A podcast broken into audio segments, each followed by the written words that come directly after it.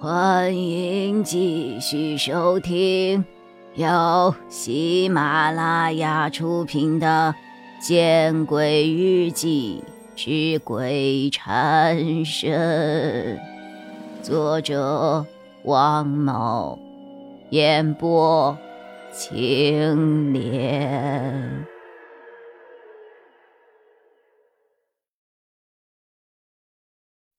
既然如此。那就没什么好谈的啦。我说着，便转身要走。我先说吧。胡硕开了口，算是阻止了我们四人离开的冲动。我们四人并不是真的想走，起码阮老师的一句话说的很对。对方势力太大，我们也触及到了他的底线。他想凭借嫌疑给我们施加什么莫须有的罪名。不是什么困难的事情。好，那希望胡先生不要像外号那般的胡说。毕竟每个人都不说真话的话，案件只会陷入罗生门的。我微微一笑，转过了身来，重新坐回到了凳子上，对胡硕伸了伸手，做了一个请的姿势。好，二零一零年。我退伍转业了。我当兵的太久了，社会阅历并不丰富，所以很快就得罪了领导，继而丢了饭碗。说到这儿，胡硕有些苦笑的摇了摇头。之后，我开始沉迷网络游戏，就跟你们这些小孩一样。后来，我加入了一个游戏的工会。认识了年龄和我差不多的崔真，我们一起练级，一起打怪，一起做副本，关系很不错。二零一一年二月十四号情人节，我们玩的那款游戏有一个活动，在游戏中结婚的玩家可以领到丰富的游戏礼包。于是，我和崔真在游戏里结婚了。虽然。是虚拟的世界，但是我觉得我真的爱上了他，因为他如果不在线，我便没有心情去玩那个游戏。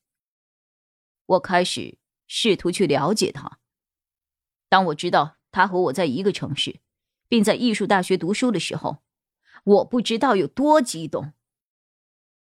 但是当时的我，连个正经的工作都没有，我自卑。我自卑，无法和他进一步的发展。等等，资料上说的是崔真并不是这个学校的学生啊。高月亮逮着机会就开问了。是的，最后我才知道，他在这个事情上对我撒了谎。他高考的志愿是艺术大学，不过没有考上，他便没有念书了。而是在艺术大学后门的奶茶店打工。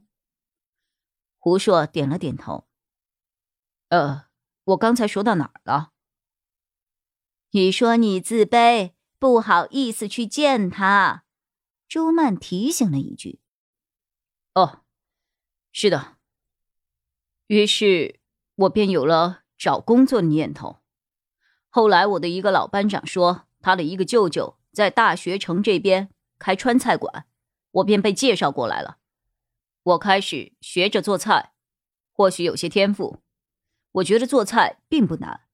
虽说我最终工资只有两千，而且是一个厨子，但是我感觉我至少有了工作，我可以见他了。于是我提出了见面的要求。他开始有些迟疑，不过在我的连续攻势下。他终于答应和我见面了，也就是在四月三号的那天，我穿着用积攒了两个月的工资买的一套正装，第一次见到了崔真。我们见面的地点就是学校的听潮厅。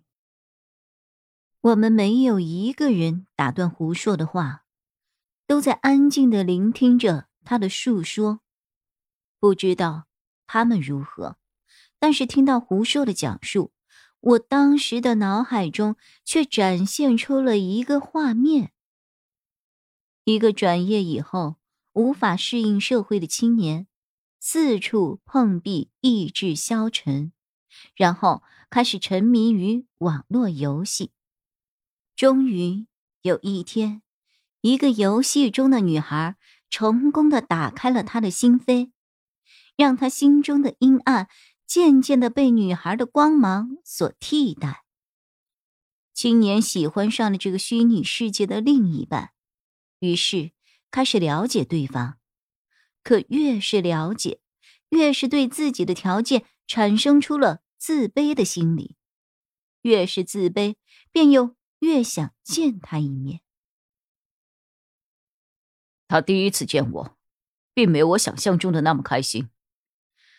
我们以前经常视频聊天，她基本属于那种。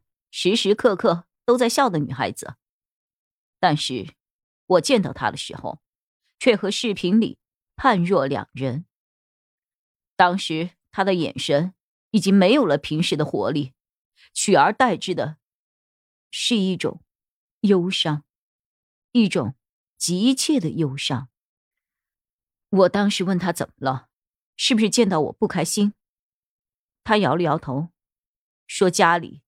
出事了，问我能不能借他一些钱。我问多少，他说能借多少就是多少。他真的是着急用。说到这儿，胡硕苦笑着：“或许是我阅历不丰富吧，也或者是我对崔真发自内心的信任，我开始四处为他借钱。”无论朋友们怎么劝我说他可能是个骗子，无论家人怎么劝说我人心复杂，我还是四处为他筹集了将近十万块钱。当我把这些借来的钱加上我预支的薪水递给他的时候，他却有些难以接受。我问他为什么，他说：“我借的钱太多了，他不知道。”要怎么还我？我当时说无所谓啊，我这边不急。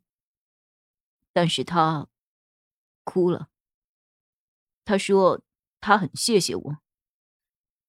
他说他就算还不上我这些钱，也会让我满意的。